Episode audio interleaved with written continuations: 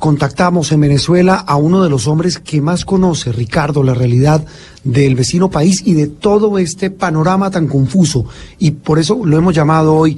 Luis Vicente Leones, presidente de Data Analysis, es profesor, es eh, articulista, es hombre que escribe para los diarios El Universal, Panorama, El Tiempo, Finanzas Digitales. Señor Luis Vicente Leones, un gusto saludarlo a esta hora de la mañana desde Cúcuta. Igualmente, encantado de hablar con ustedes. Eh, Luis Vicente, la lectura, estoy viendo un trino suyo que nos llamó poderosamente la atención, Ricardo, y es donde usted hace una explicación que bien podría eh, reflejar lo que ha pasado en las últimas horas, Ricardo. El más reciente que ha escrito, que señala lo siguiente, todavía me impresiona el pendular de la opinión pública. Un día cree que todo está listo y enfría champaña y el otro piensa que todo se acabó y es imposible ganar. No es verdad ningún extremo y si no entiende el objetivo inalcanzable deja convertir sus éxitos parciales en fracasos. Eso lo escribió hace solamente 40 minutos. Eh, Luis Vicente, la, la, ampliación de este trino que usted eh, eh, coloca en su cuenta de Twitter para intentar entender lo que está pasando, lo que pasó en las últimas horas entre Venezuela y Colombia, aquí en la zona de frontera. Sí, mira, yo creo que lo, lo importante para poder hacer un análisis objetivo eh, es saber cuál era el objetivo alcanzable. Eh, tú estás en Venezuela en una guerra, eh, en una guerra de poderes, y esa guerra de poderes va a tener, igual que cualquier guerra, muchas batallas.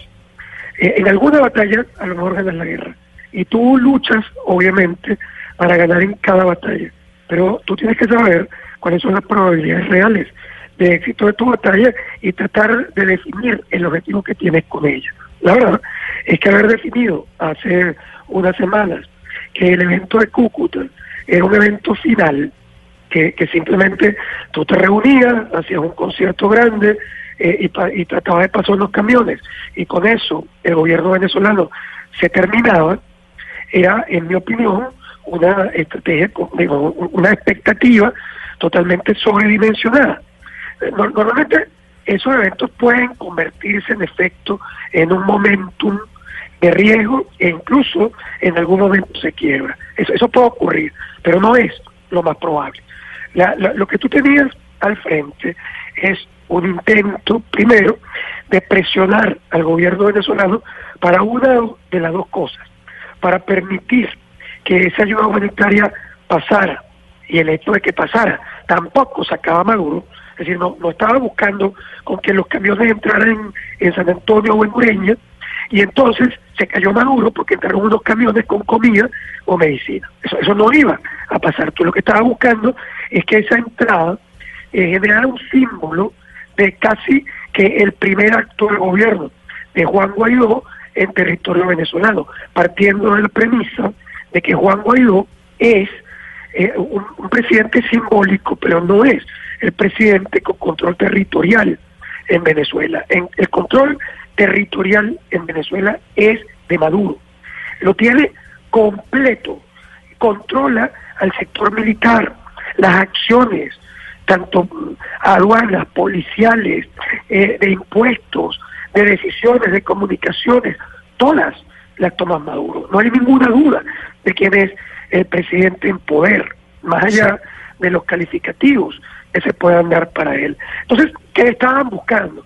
Estaban buscando con el tema de la ayuda humanitaria retar ese poder, porque el conflicto de poderes es básicamente eso. Tú estás tratando de tomar espacios de tu adversario. Y eso era un objetivo. Pero el otro, y, y fue el que realmente ocurrió, es que si, si tú eh, obligabas a ese poder en Venezuela. Es decir, si tú obligabas a Maduro a repelir, a repeler la ayuda humanitaria, a bloquear, y además llegaron al extremo de, quemar eh, eh, camiones de la ayuda humanitaria, ¿qué ocurre? Que tú también estabas obligando al gobierno venezolano a perder una parte de su, de su historia que ha sido en los últimos por lo menos dos meses el hecho de que la gran crisis en Venezuela es culpa de las sanciones eh, eh, y, del, y, del, tema internacional y el aislamiento y la presión al gobierno.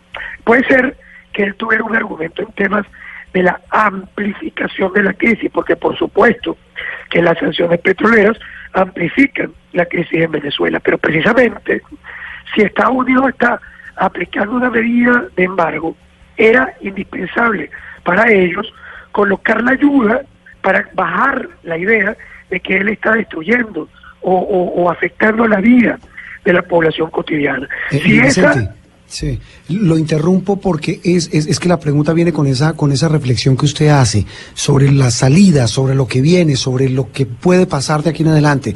Eh, eh, Juan Guaidó dijo esta mañana aquí desde Cúcuta Debemos, abro comillas, debemos tener abiertas todas las opciones para lograr la liberación, cierro comillas. Es la primera vez que él sugiere una intervención militar. Después la matizó, como dice el país de España, eh, refiriéndose de nuevo al cerco diplomático. Pero ya escuchar a Juan Guaidó decir, mire, mm, y, ojo, él va mañana a la reunión del Grupo de Lima en Bogotá, va a estar con el vicepresidente Mike Pence.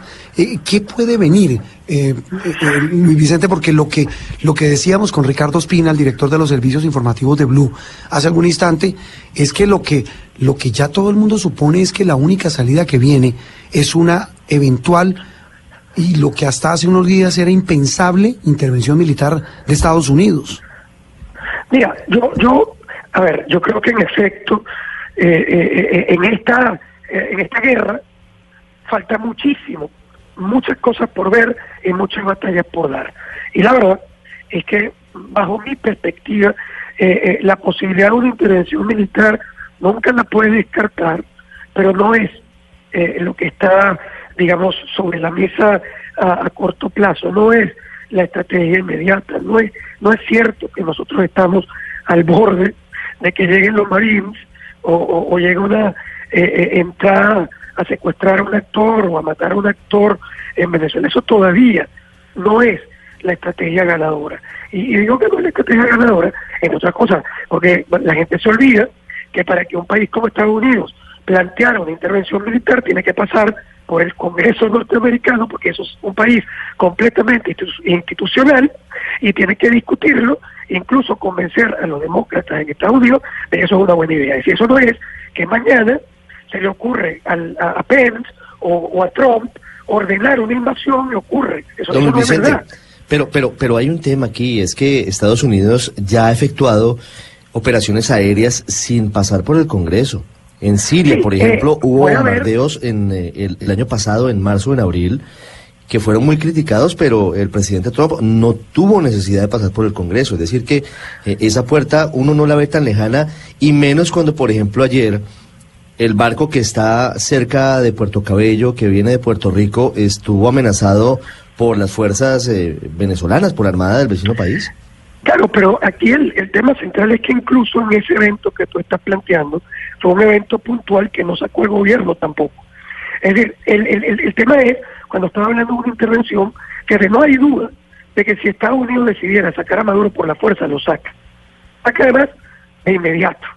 Es decir, eso no hay duda, pero esa intervención, que, que, es una intervención de fuerza real, que, que no tiene duda en términos de quién tiene mayor fuerza, es decir, tiene algunos problemas importantes que lo hacen complejo, que no es tan simple como, como, como decir, como no pasó la ayuda humanitaria, entonces ya estamos esperando más o menos mañana la intervención americana que saca Maduro. Es decir, puede haber un evento, puede haber un conflicto, puede haber incluso, como lo, como lo planteas, alguna cosa muy específica o puntual tratando de amedrentar al sector militar. Pero una invasión que saque a Maduro no, no es un evento fácil y digo que no es un evento fácil, no porque no puedes ganar en fuerza, sino porque tiene gigantes costos también para los Estados Unidos o riesgos para los Estados Unidos. Tiene costos eh, militares concretos, tiene costos en dinero, pero además tiene costos en términos de los costos del efecto secundario de una acción como esa. Ustedes vieron en su propia frontera, cuando nosotros decimos Oye, el chavismo es capaz de cualquier cosa. Tenemos que ser consistentes y decir, sí, lo vimos, vimos los colectivos armados funcionando en la frontera colombo-venezolana. Vimos los colectivos armados dispuestos a disparar y a destruir. Pero además, si, si tú le sumas a eso, a lo que puede estar dispuesto los que controlan las mafias en cárceles, los pranes que controlan zonas completas de crimen en Venezuela, que controlan los, eh, los secuestros, que controlan el contrabando, que controlan, eh, digamos, el, el, el, crimen completo regional. Y tú a eso le mezclas un sector militar con recursos y con armas, que se considera un kamikaze porque no ha logrado sentirse confiado de una oferta eh, de amnistía.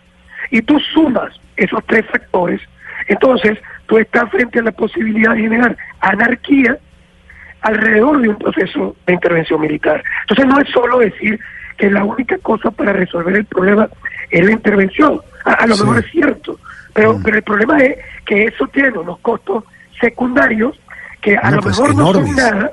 Terrible. A, lo mejor, a lo mejor son como Panamá y lo resuelven, pero a lo mejor son como Siria, como Libia, como, como muchas otras experiencias donde tú dejas encendido un país y cambias un problema por otro. claro, además eh, con un con un ingrediente Luis Vicente y es eh, la es decir que, que ni Rusia ni China se quedarían quietos, es decir sería un tema geopolítico muy complejo y en el que desafortunadamente eh, Colombia quedaría en la mitad de un sándwich terrible por el liderazgo que ha asumido el presidente Duque.